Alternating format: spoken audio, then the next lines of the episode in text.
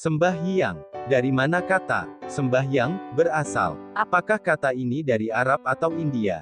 Literasi kata sembahyang membuktikan leluhur Nusantara terdahulu bukan dan tidak menganut animisme dan dinamisme. Mari kita simak. Belajar dari sejarah adalah upaya melihat ke belakang untuk kemudian melompat jauh ke depan. Memandang ke belakang dengan bijak melihat dengan jernih tanpa membenturkan keyakinan yang ada pada masa lalu dan masa kini. Interpretasi pada masa lalu dapat berubah sebagai tanggapan terhadap bukti baru. Konsensus lama berdasarkan bukti yang terbatas mungkin tidak lagi dianggap sah secara historis dalam menjelaskan hal-hal khusus sebab akibat, motivasi dan kepentingan. Leluhur Nusantara pada masa maju terdahulu sudah berketuhanan, telah meyakini eksistensi adanya yang Maha atau Tuhan, dengan penyebutan berbeda di setiap daerah di Nusantara.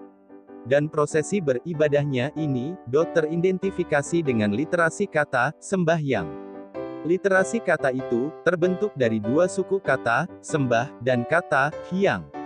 Hiang adalah kata yang menunjukkan pengertian pemahaman tentang yang maha mutlak adanya Tuhan. Tuhan yang Maha Esa, Hyang Widi Tunggal, leluhur Nusantara terdahulu telah memahami akan konsep pengertian dan pemahaman di atas. Lebih dahulu, sebelum lahirnya tokoh agung yang mulia yang hidup pada tahun 560 sampai 480 SM di India, juga agama Samawi. Bahkan Ising juga sebelumnya mencatat, Sefarnat Vipa adalah tempat di mana belajar tentang falsafah utama dasar, Dharma, yang menyebar ke India juga Tibet. Fahuan 337-422 M. Sungyun 518-521 M. Hien Sang 602-664 M. Huining 664 M 667 M. Ising 671 sampai 695 m. Atisa di Pamkara Ricnana, tahun 1013 m.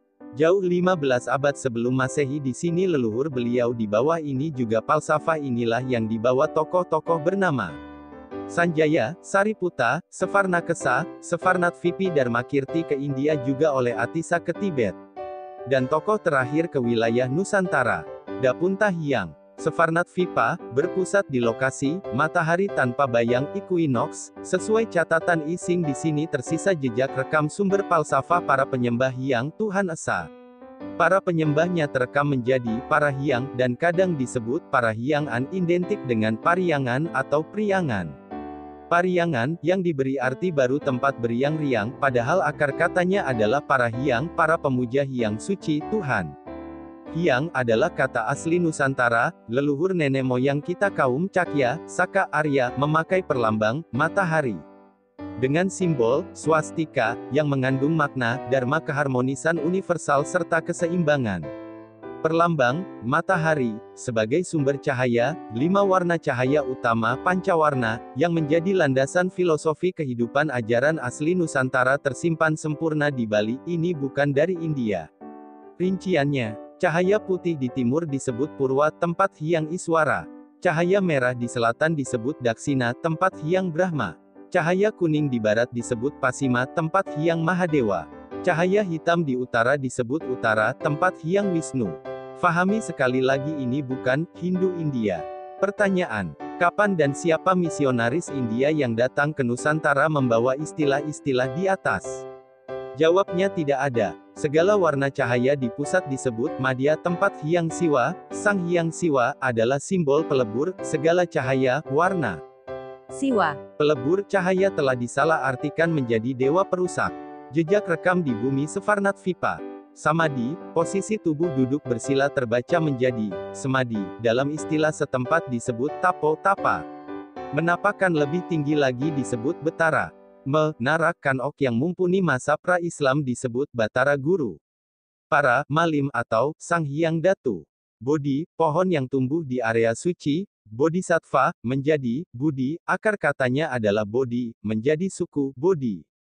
Terah dari keturunan, Bundo Dewi, dari ibu saat pra-Islam.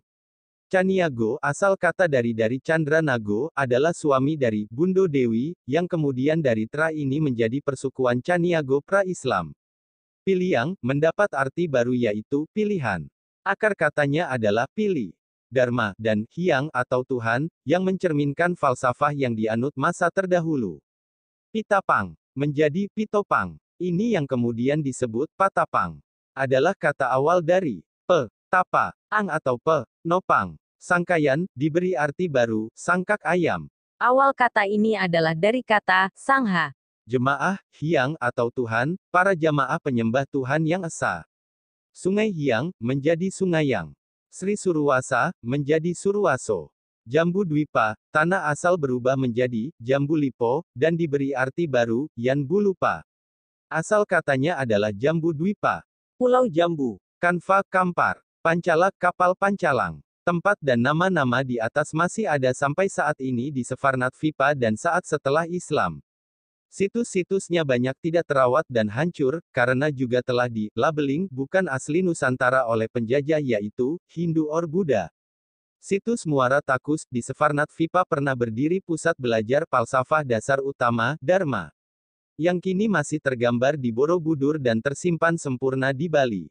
Ini yang mendasari lahirnya ajaran Hindu, Buddha dan Jaina India, situs Muara Takus adalah bukan pusat ajaran Buddha, juga Palembang.